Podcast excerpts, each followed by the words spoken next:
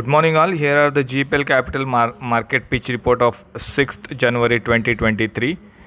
In the yesterday's session, Nifty closed at 17,992 level. The resistance zone for the Nifty would be 18,080 and followed by 18,170 level.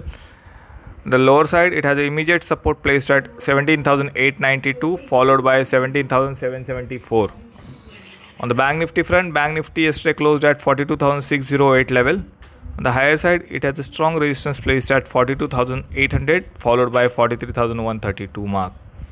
On the lower side, it has immediate support placed at 42,300 followed by 42,000 level. The action point on the Nifty would be buy Nifty if it sustains above 18,080 for the target of 18,170 and the stop loss level would be placed at 18,000 mark. So that's all for today. Thank you and have a profitable trading session to all.